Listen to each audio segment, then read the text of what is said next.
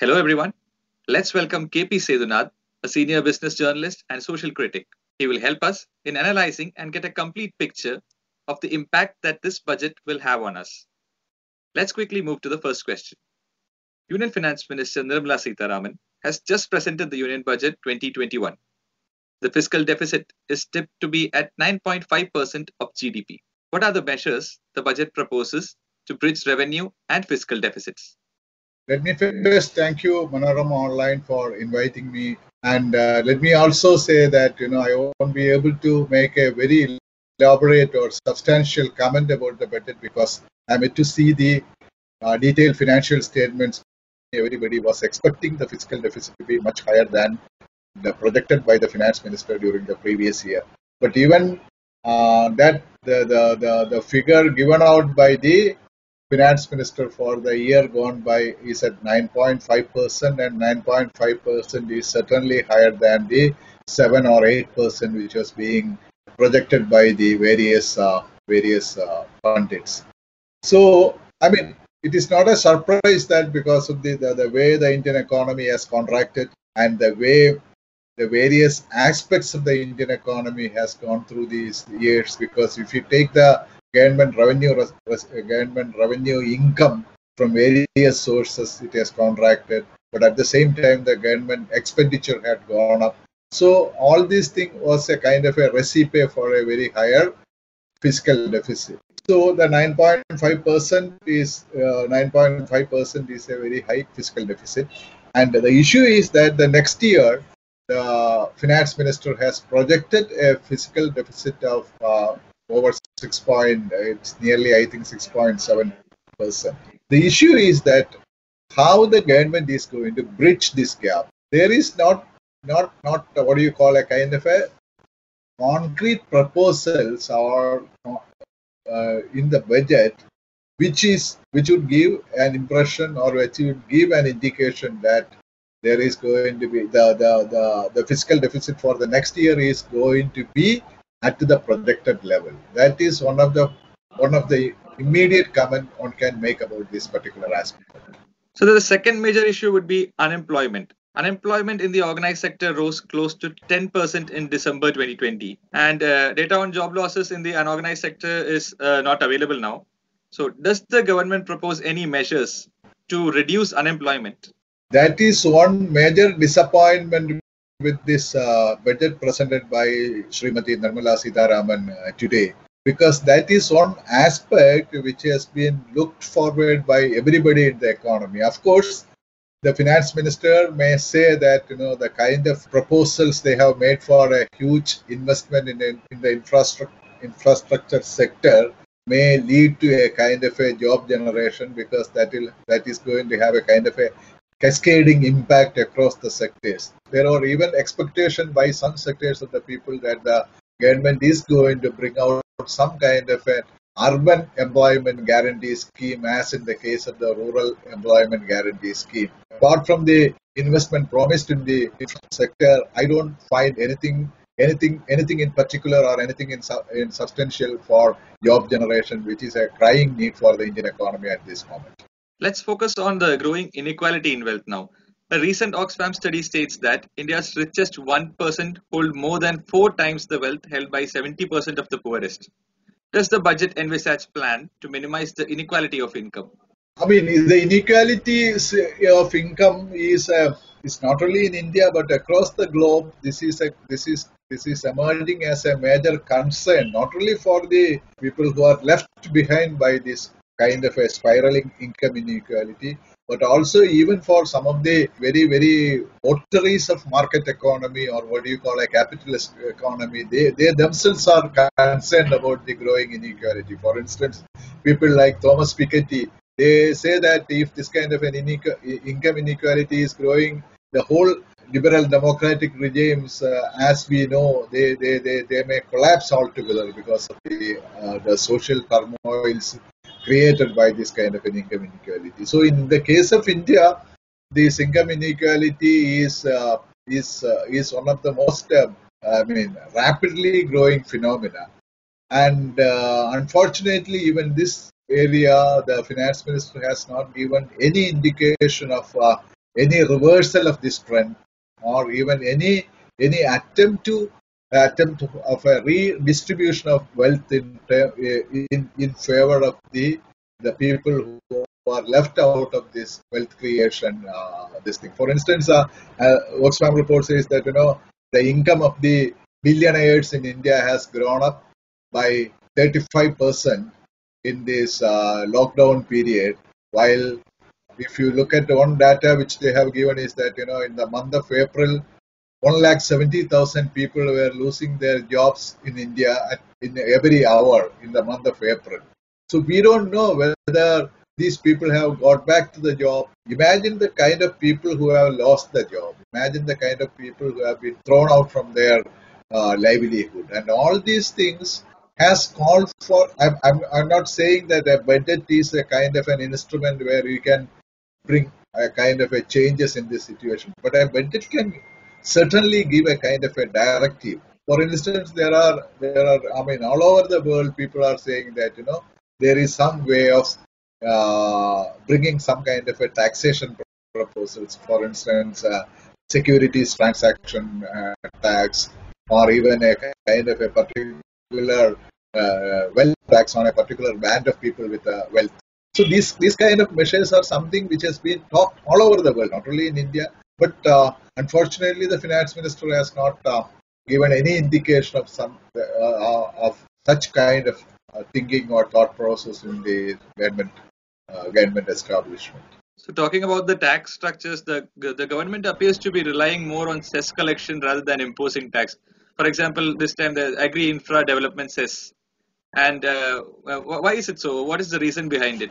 So even in this uh, taxation system uh, is in a way linked to the kind of a growing income inequality in the country. And uh, taxation, the government uh, government is increasingly depending more and more on indirect taxes and indirect tax. If you look at the taxation studies or taxation principles, an indirect tax is always regarded as a uh, unjust tax system in the sense that the burden of taxation is more on the people who are not having much of an income compared with the rich. It is always the poor or the ordinary folks who are uh, who, who bear the brunt of this uh, brunt of an indirect tax compared with a direct tax, where income where your income is uh, the tax is in proportion to your income. So the the burden of taxation is increasingly getting getting transferred to the shoulders of the people, of the ordinary folks, or the other things. Secondly, the government of India is also resorting into a kind of a system where the money collected as tax is increasingly getting concentrated into the hands of the central government because we know that you we, we, you, you are aware that you know in the, in the, in the central government tax is is shared between the central government and the state government, but only the tax is shared between the state and the central government. The cess and the surcharges are never shared with the uh, with the state governments. So that will go only, I mean, straight to the kitty of the central government alone, and that has, that that need not to be shared with the states.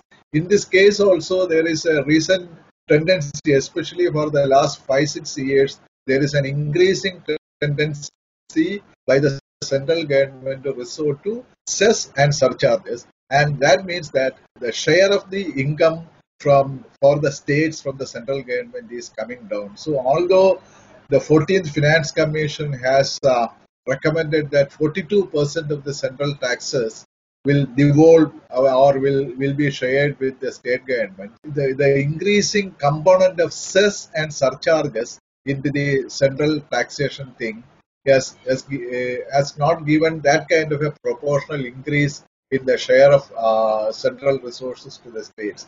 Some study has been recently, as in fact somebody has pointed out that earlier the cess and the surcharge component was only 18 or uh, 80 I, I, I am not very sure but i think it is 18 percent of the the central taxes now it has become almost 50 percent of the central i mean surcharge and this thing increase in the, uh, this thing so that much that much income is being or, or that much uh, transfer to the states are being affected by the by the by by, by, by, by this kind of a taxation system. One is that the burden of uh, tax is more on the ordinary people and the uh, poor people, and uh, uh, secondly, in a kind of a federal system where the states have a lar- large number of economic responsibilities, where the share of the state from the central pool of taxation is coming down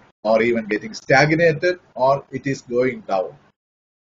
So instead of uh, taxing the rich, the government is uh, putting the burden on the common people by increasing the cess. And so, so can we say, do, do we have an unjust tax system?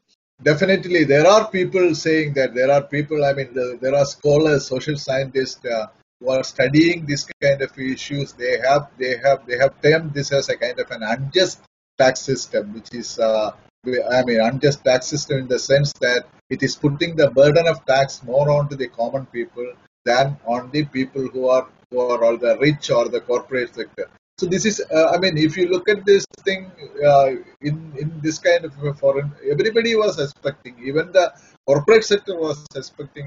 I mean, uh, uh, would not have made a complaint if some kind of a taxation was imposed on them, something like a wealth uh, wealth uh, let's say that somebody with an income this thing of more than a crore or something like that, they they will have a some kind of a one percent increase or something like that, their tax or even transaction securities transaction uh, tax. For instance, if you look at the stock market in the Indian, because Indian stock market and the Indian economy seems to be running on a totally parallel tracks. Because in a year when the Indian economy, according to the government, was contracted by nearly eight percent, Indian stock market has more than doubled.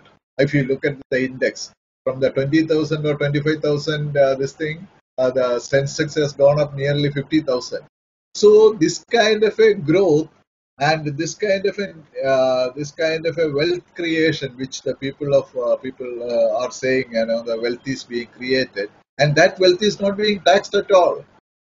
And uh, only 4 crore, imagine that only 4 crore of the Indian population, we are a population of 136 crore. Out of that, only 4 crore people are supposed to be taking part in the stock market. That is, and that 4 crore, that is not even a, what do you call, not even a 0.0% or something like that. That particular people are having this kind of a huge wealth, uh, wealth is being handled by these people and they are going nearly untaxed and there should be some kind of a mechanism to tax this thing instead of taxing the poor man who is running his auto rickshaw for making a livelihood who, whose petrol cess or whose uh, diesel cess is being increased every day that is what i call as an unjust tax system talking about the stock market and real economy so uh, uh, when you have to we talk about economy we are saying that we always people always point towards to see the stock market is booming so the budget also appears to have rejuvenated the stock markets. So does this show that our stock markets are in a healthy state?